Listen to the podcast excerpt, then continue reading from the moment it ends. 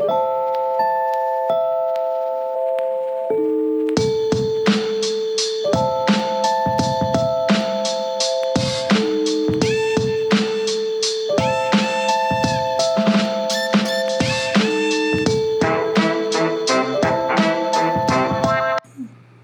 it's October 15th, 2021, and the fall is upon us. I don't know where you live. Fall for Arizonans is it's now dropped to 85 degrees. And next week there's word in the air that it'll be in the 70s during the day. Welcome to Arizona. These are the best months, so I'm not complaining. What I am thinking about, though, is October, followed by November, followed by December. I am stunned at the amount of coverage Halloween is getting. The decorations, the statues, the yards full of Halloweeny kind of things, followed by Thanksgiving. Wonder what you do for Thanksgiving. Do you think about Thanksgiving as much as you think about Halloween? And then right on the heels, and it all happens so quickly, we'll be beginning our Advent series, preparing our hearts for the birth of Christ. So it's a busy few months coming.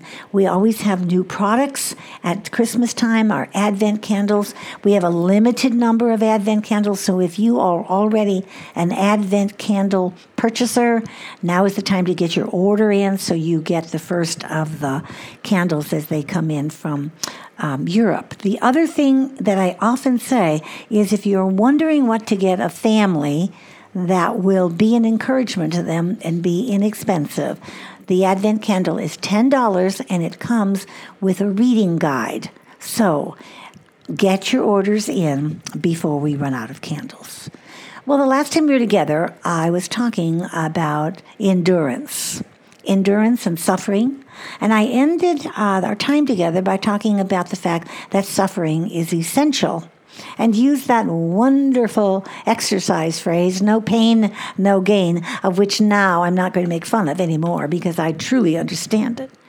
As I was preparing that lesson, I was thinking about what suffering looks like. What is suffering? What are some places in the scripture that have a tone of suffering?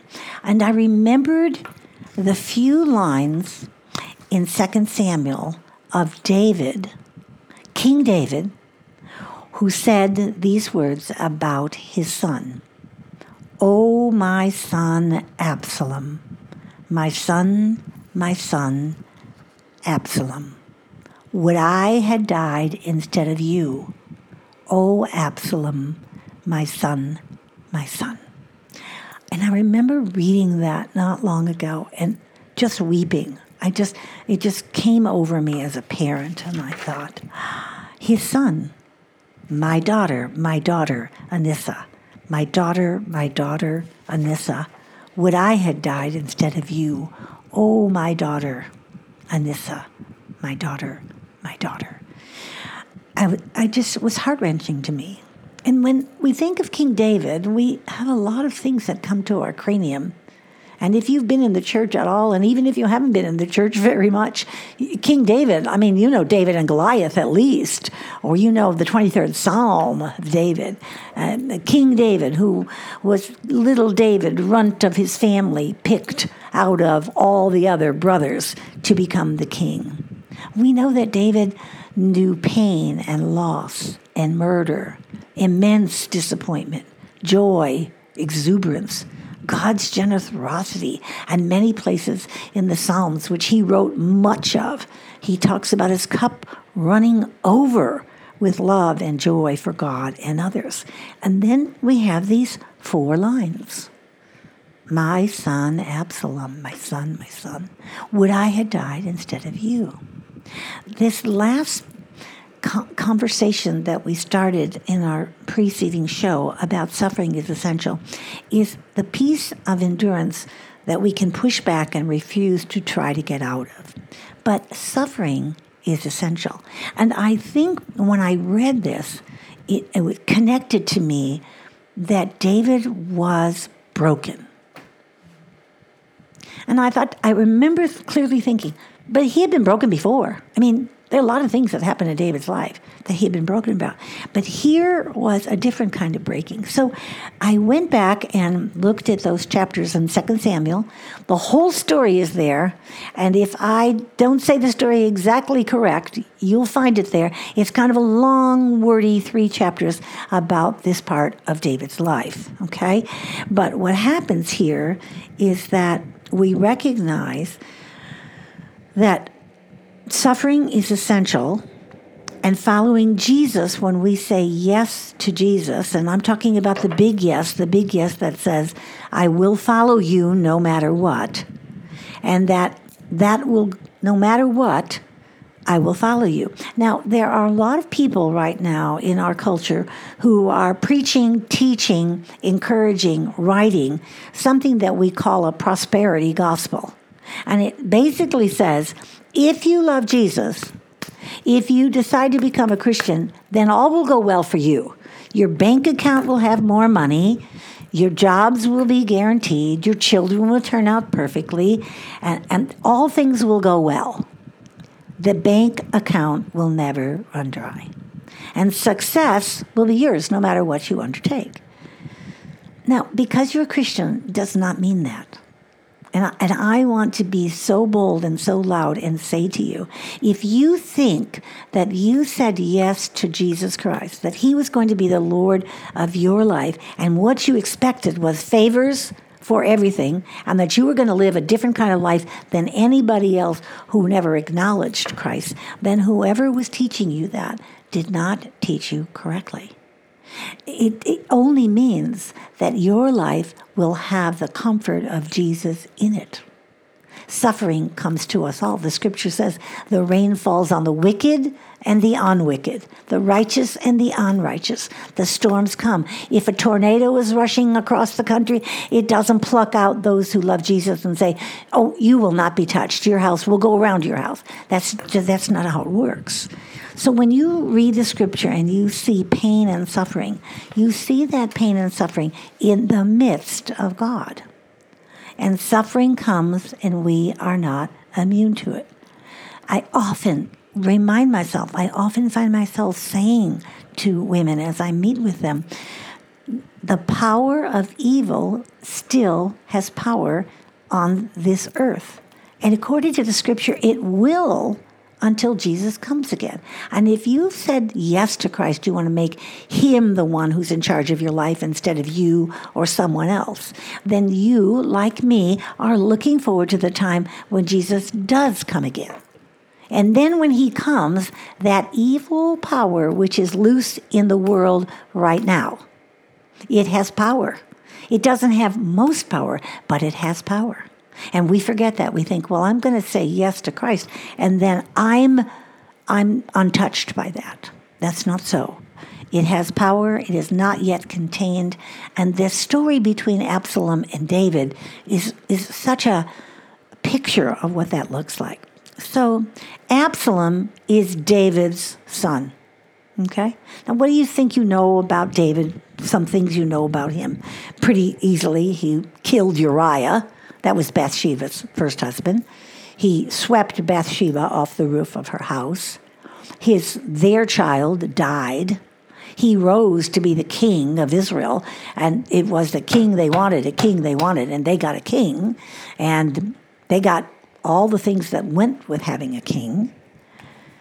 And then he raised these children, and then his daughter, Tamar, T A M A R, and um, is raped. And she's raped by a half brother of Absalom, a half brother of Absalom. And Absalom is furious. Well, David is furious too. But Absalom goes, and after he tells David he's going to kill Amnon, he's, he tells him he's going to, and David says, Don't do it, don't do it, don't do it. And Absalom does it anyway.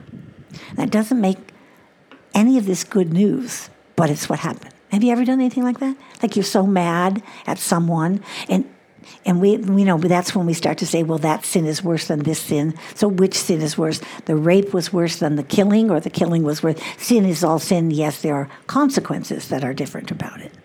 So it doesn't make the news any less shocking. But Absalom knew his dad did not approve. He knew his dad would not like it, and he ran off. And he ran off for three years out into the wilderness, out into the desert. And when he returned, David had sent the word yes, you can come back to the city, but the king stayed home. The king did not come out and greet. There was no hugging, there was no calling his name, there was no welcome home. And David held in his heart a distance and an unforgiveness. Now, who was suffering in that part of the story? David was suffering, tremendously suffering. Remember, this is his son. But Absalom is suffering also. And, and when you think about Absalom long enough, you think, wow, if I were Absalom and I have just avenged my sister's horrible circumstances, you know, don't I get any credit for any of this? You know, that I think I would have thought that. And of course, David, this is his son. He loves his son. But what he does is he holds his unforgiveness in his heart.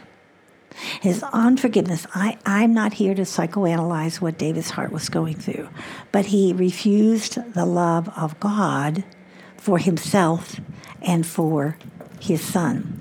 So Absalom grew sad. He missed his father. He needed his father. He wanted his father, and he was going to do something about it. So I don't know how David might have responded had he had the prodigal son story that we have from the Gospels that Jesus tells us when that son came home after all he did against his father, the father killed the fatted calf and put on a new robe and welcomed him, like Christ will welcome us.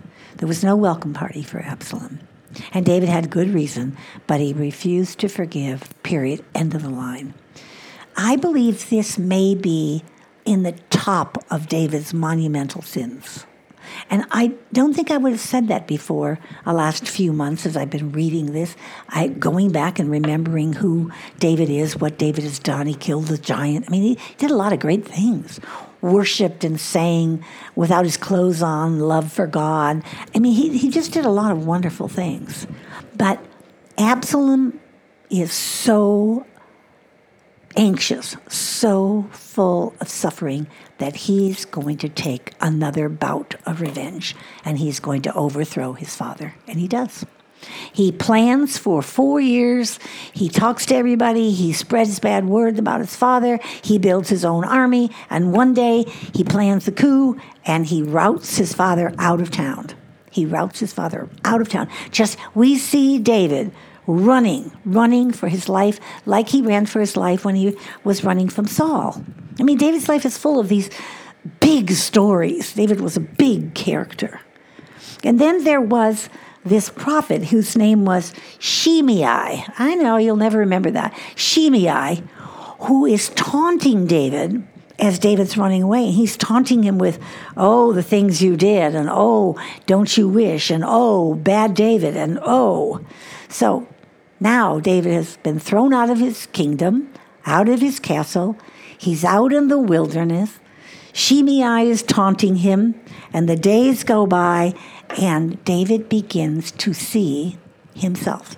He begins to see what's going on. He begins to see the complications of his own heart and his unwillingness to love his son Absalom.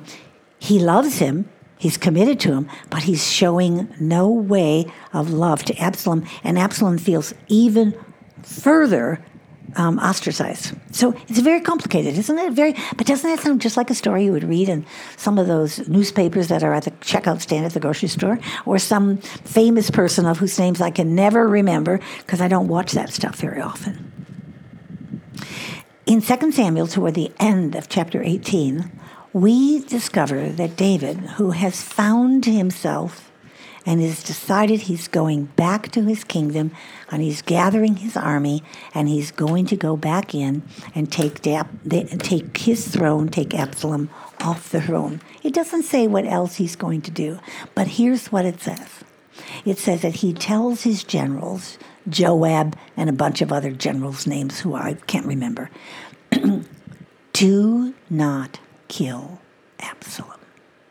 Whatever happens in this war, at one point, eh, David says, I'm going with you. I'm going with you. I'm going to lead the charge. I'm the king. I'm going to go with you. And all the generals say, there's a quote that says, You are worth more to us than 10,000 uh, uh, army members. No, you cannot go. You stay here. We will go and fight it.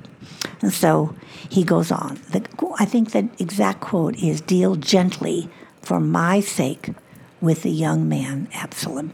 So he, he's not just told them don't kill him, he's, he's evidencing the need of his own heart to see Absalom, and he doesn't want anything to happen to him. Have you ever felt that bad one of your children? You love them so much, and oh, you see them taking the wrong path, or you see them doing things that you know is going to hurt them, and you think, oh, I'd do anything. I love them so much. Don't hurt my child. Be gentle with him for the sake of this young man whom I love. I think when we hold on to God, we don't want to be around him. And we lose our sense of connection with God and with one another. And when we return to the Father, we regain our humility and our compassion and our peacefulness. And what happened that I saw was that David, who came out of the desert in the shepherd way, came into his own, killing Goliath, etc., etc., has now been sent to the desert at the end of his life. And these two desert places where he found quiet and peacefulness. And he had to look at himself because there wasn't anything else to do out there. And then he did. And then he found his own compassion for his son Absalom. He found his own humility. He found his own ability to pray and ask God what to do next, and what he felt was to take back the kingdom. Well, there was the general, Joab, who didn't agree. He disagreed and he disregarded his king, and he viciously killed Absalom. Viciously killed Absalom, the son of King David. And David was brokenhearted. He was brokenhearted.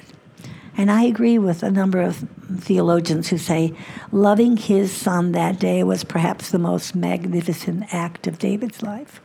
Like he understood fully what he had done, the suffering he had caused his son. He understood why Absalom did what he did. He understood their own separation. And now his son was gone, and there was no way to fix that. Have you ever had a situation like that? There's just no way to fix it. Someone's died, or someone's left and never wants to see you again, or, or something that severs it. But his time in the desert, his time in the quiet, we talked a little bit about that as we began this year, making time to listen to God, to be quiet, to gain your confidence. He found his own prayer life again, and he found his own forgiveness, his own two step forgiveness of loving God and loving others, and it was his son he loved. And he returned to his love for God and his son. And he wept and he lamented and he suffered, and it caused him to go to a deeper and more refined place of endurance with God and with his Savior. I think it's really important to understand that this was a progression of events. It's not one event, I, don't even know how many there are. I just I think I just mentioned ten or twelve parts of little parts, and David lived a long life, and there were many other parts to his life. But this bookend desert and quiet, this bookend um, peaceful person who lets himself become an unpeaceful person, unforgiving person, and then he goes back and he re- figures out that this suffering is essential to his well-being with his relationship with God because he comes to trust God. He comes to understand there is gain in God. No pain, no gain. No, there was pain. There was tremendous pain. A pain, in my opinion, he never got over. Uh, he never got over. I'm going to have to do that little research. I don't know how long he lived after Absalom was killed. And Absalom was killed in a terrible way. Just the passage, you know how the Old Testament can be very gory, um, but he was killed in a very terrible way. Why did I tell you that? Because I wanted you to know that there are accounts all through the scripture that remind us that suffering is essential to life. Suffering is essential to life. And that these years that we have experienced already with pandemic and the change in our culture, the change in our relationships with people, the fear of saying anything for fear that this one's a vaxxer and this one's a non vaxxer, and we can't talk about that. And do I wear my mask and not wear my mask? And there's such bitterness and unkindness and disagreement. That's just the tip of the iceberg. That kind of suffering is going to be a way of life for us. And maybe it's going to be worse and not better. I just know that suffering is essential. We've always had suffering. And here's this amazing um, portion of David's life that describes the suffering he endured. And because he endured it, he gained endurance to live for God. And that's what I pray for all of you. I pray for myself. And if you think of me, will you pray for me and ask the Lord to give me the proper amounts of suffering that I can learn more about what it takes to trust God during times of suffering? I'm Donna Otto, and this is Modern Homemakers, and we're very glad you've joined us today. Remember, the common begin and the uncommon finish. Go out and make a very uncommon day of recognizing that suffering is a way of life.